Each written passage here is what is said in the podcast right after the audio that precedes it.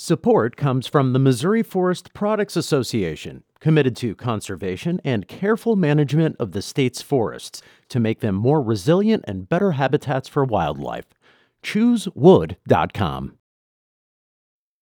This is St. Louis on the Air from St. Louis Public Radio. I'm Elaine Cha. StoryCorps is best known for its touring mobile booth. In fact, its Airstream took up residence in the public media commons right outside our station in Grand Center just this fall. Almost 250 people recorded conversations with loved ones in that booth.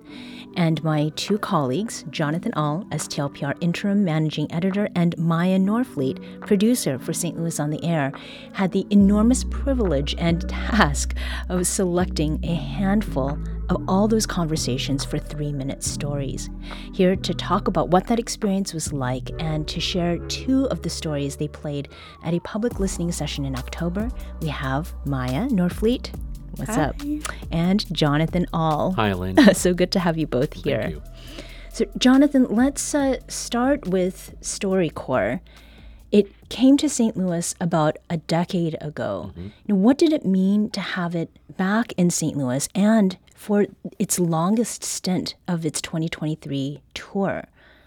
Well, I, I think that, that what it did was give a lot of opportunity to a lot of people to have a lot of great conversations with people they love, and and to have that uh, opportunity here in St. Louis for as long as it was, I think is a testament both to um, the engagement in, of the audience here and how the public radio audience is so connected and uh, and and loves what StoryCorps stands for, and that we had such a long time to get so many people involved was really a great opportunity for the station, for the community, for the people, for the stories to to really have that great life. Mm-hmm. And how again was it that it worked? Like, how did people get into the booth? Well, they just signed up. You know, there's no audition process, there's no selection process. It's literally, you know, when can you and your friend or loved one make it? Sign up for a spot and you show up.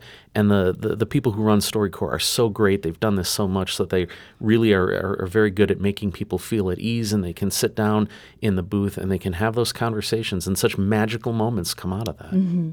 No, StoryCorps stories air every Friday morning on Morning Edition, and they have a reputation for making people, uh, listeners, both cry and laugh.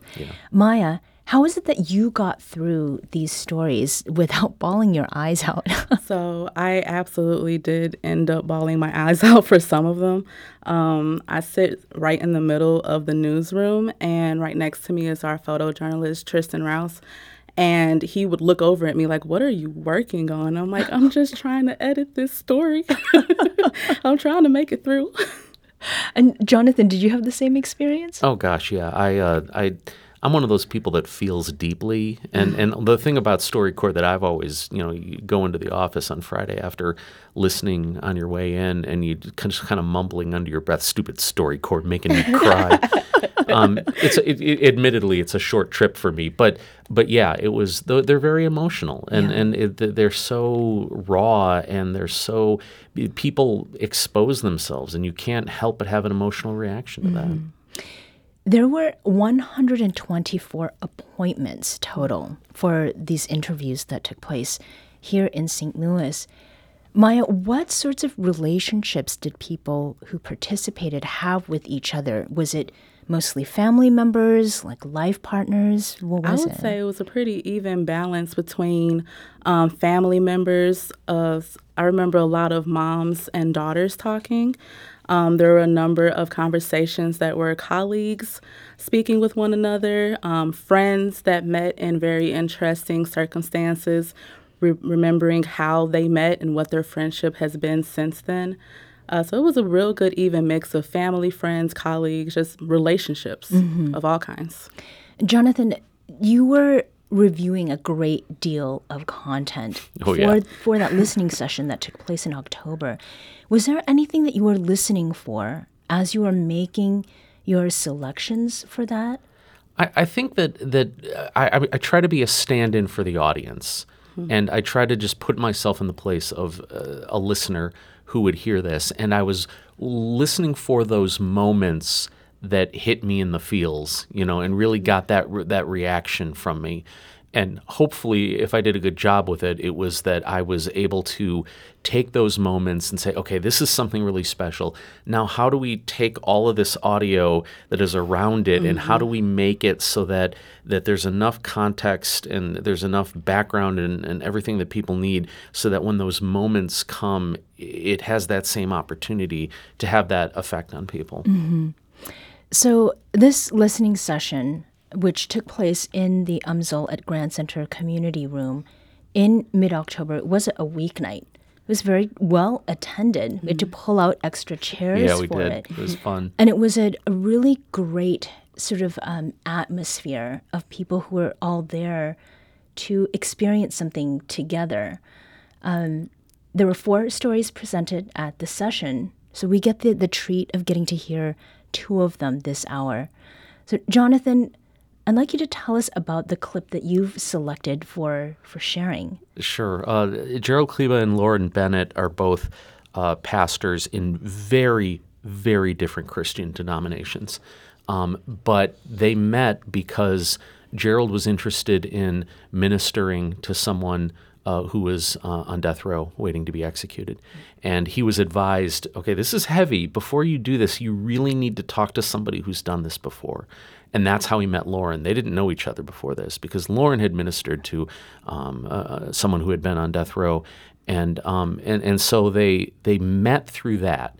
And the friendship and the closeness that they got through that meeting was amazing.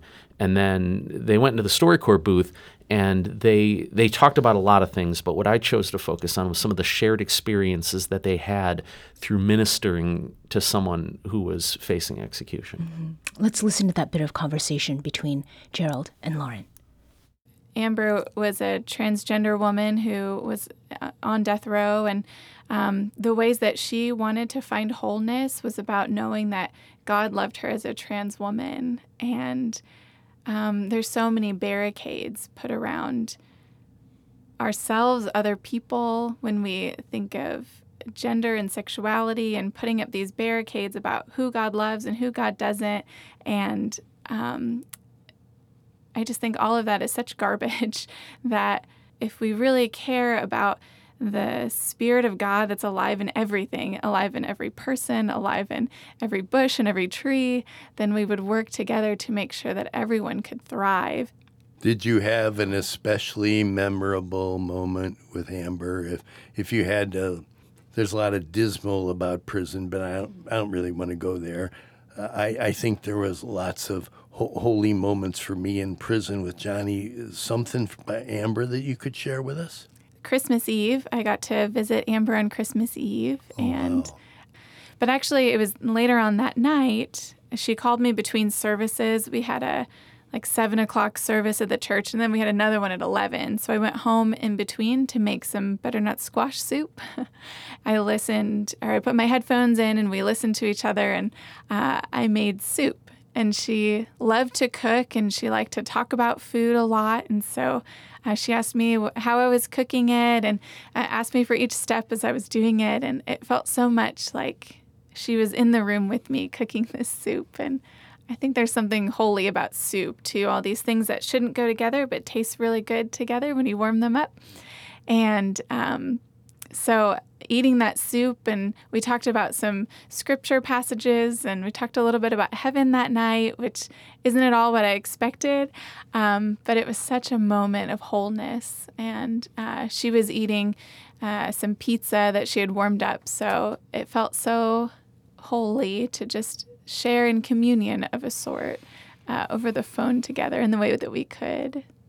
How about for you the night that he was being murdered by the state, and I got taken into the death chamber, and and he was already in the bed and covered up with a kind of a white comforter thing all the way up to his neck, and and but I but I walked in and I said, Johnny, Simon and Cyrene's here, and we're going to the top of the mountain together here.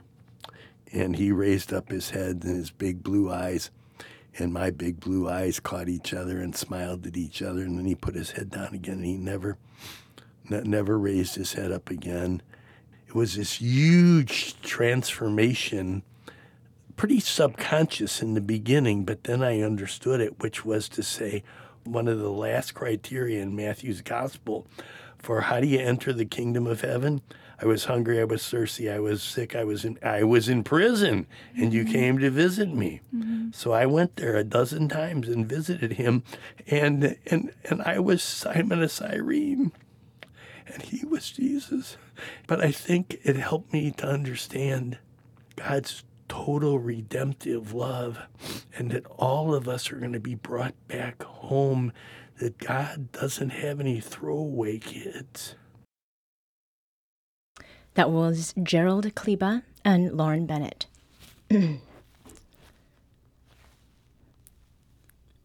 two pastors for very different congregations that, that was it was a very emotional thing to uh, to to listen to that and to edit that audio and I think that that there were uh, you know th- there were a few different reasons why it really spoke to me. Um, w- one of them, I guess, maybe was uh, you know I think we don't do a great job talking about faith. Hmm. I think that we talk a lot about as a society, as a public radio station I think we talk a lot about religion mm-hmm. with its pros and its cons, and I don't know that we do a great job of talking about faith. And this really struck me as something that this is two people talking about their faith. And you know, I think that that I've, I've certainly had on you know crisis of faith, and and you know, so it was something that really appealed to me personally, and hopefully it appealed to other people. The other thing that that has been really important to me in my life, especially lately, is the idea of giving people grace. Hmm. And um, it's something that I've had uh, discussions with people who are very close to me about is, you know, giving people grace. And I, in Lauren and Gerald, I heard so much grace being given to each other and given to Amber and Johnny in their ministry. And I, what, I, what I hoped for was that that conversation would bring feelings and thoughts that would elevate well beyond any one thought or any one situation or any one religion or political idea, but rather talk about this really innate human quality. I think we desire to give each other grace, mm-hmm. and sometimes we're afraid to do it. So, hopefully, in putting this conversation out there, we're inspiring other people to give themselves grace and to give other people's grace. And hopefully, you know, in this big Thanksgiving listen thing that we're talking about, hopefully people can maybe a relative that you don't see eye to eye with, mm. someone who's from a completely different background, mm-hmm. and you mm-hmm. can give them grace and you can have a conversation like this that can make everybody better. Yeah. And I just want to say again clearly that was uh, Gerald Kleba and Lauren Bennett. Um, these two pastors from very different congregations had shared experiences in ministry to people on Missouri's death row. And I was at the listening event. I mean, my sleeves were completely wet um, mm-hmm. after I heard this, and it still had the same effect, even though I was kind of prepared for it. And it really, um, I think, it underscores um, not not sadness, but the uh, the poignancy of understanding. Yeah. It really took that empathy and love. And I, I look, I I edited that. i have heard it dozens and dozens of times, and I'm it's it's hitting me again too. Right. And Miya, you also chose uh, something to share with everyone today. Tell us about the clip that you have. Yes, so we're about to hear a part of a conversation between a mother and a daughter, Juliet Simone and Rebecca Massey, and how they started their own families. And in that conversation, Juliet, who's the daughter, shares her journey of trying to get pregnant and going the sperm donor route. And while trying with a second set of what they call biomaterial, she happens to meet a man who would end up being the father of her children and her husband. And that sounds pretty cut and dry, right? But uh, it's until Juliet gets a call from a doctor about her newborn son and that call leads to her mother, Rebecca, sharing a family secret. Every newborn goes through a um, genetic screening. And so we got a call a few weeks after he was born that he turned up positive for this genetic disorder. And it, it was it's X chromosome linked. So you know, as a little boy, he obviously had an X, he has an XY. And so the X that he got with the genetic disorder came from me. And here comes an uh oh moment for me. What went through your mind when you knew that you had to had to get this test? Well, I can remember walking up and down the geneticist hall in, hallway just in a state of panic, not knowing what to do. I was really, really in a conundrum and um, was terrified. So, to back up the story again, we're going to go to the beginning. Yeah. I uh, married a, a Scotsman in the 70s, and I was 24 years old, and he was quite a bit older, 11 years. And he told me that he'd had a vasectomy. And being 24, not wanting kids, I, I didn't care. That was fine with me. That was perfect. About 28, all of a sudden it just hit me in the head like a hammer that I had to have a baby, and that's all there was to it. We talked adoption and we talked fostering and we we just we went through everything trying to figure out what was the best route. So all of a sudden it was just like sperm donor. Why don't we do a sperm donor?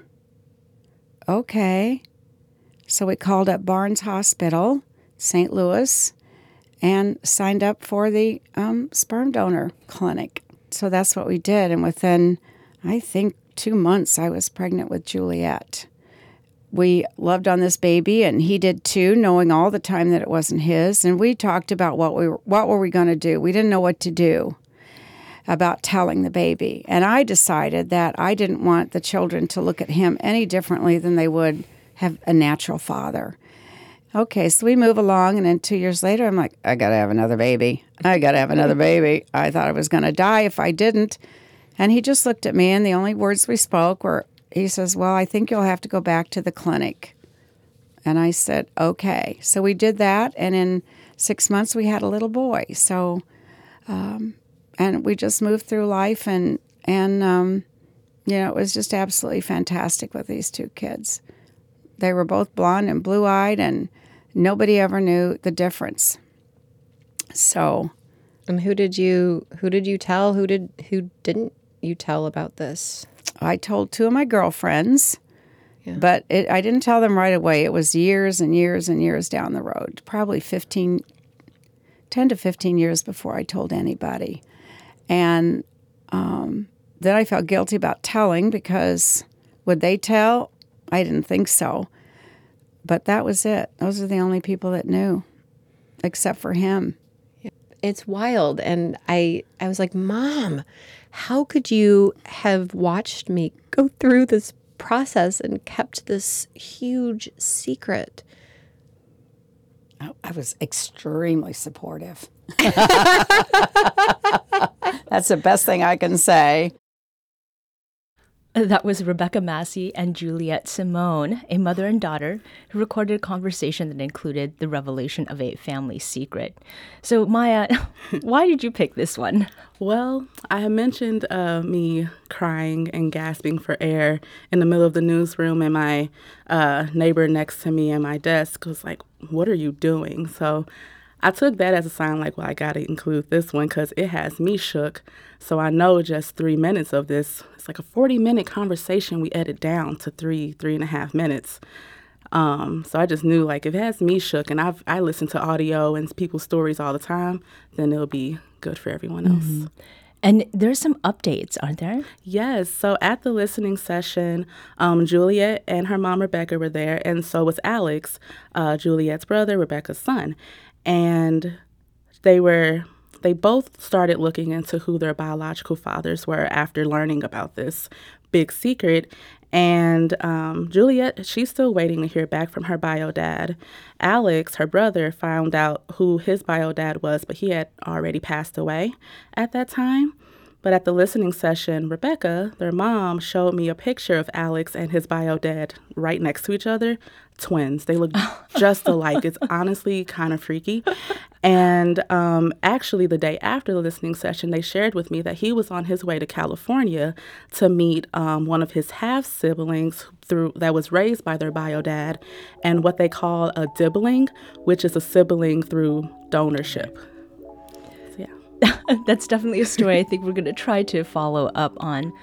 Miya and Jonathan, thank you so much for talking about the, the process of putting together some stories that we'll be listening to. My absolute Yes, pleasure. problem. Thanks.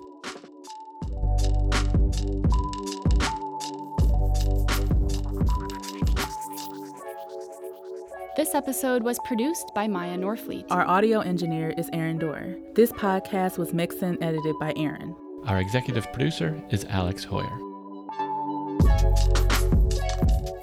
St. Louis on the Air is a production of St. Louis Public Radio. Understanding starts here. St. Louis on the Air proudly supports local artists by using music from Life Creative Group. Do you find yourself regularly listening to episodes of St. Louis on the Air? Suggest us to a friend you think might enjoy our conversations and leave us a review and rating on Apple Podcasts on the App Store. It's the simplest way to help people discover our show. Thank you.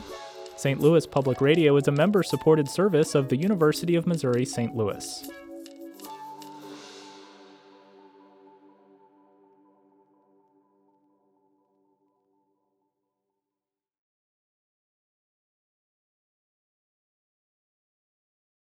Support comes from the Missouri Forest Products Association, committed to conservation and careful management of the state's forests to make them more resilient and better habitats for wildlife.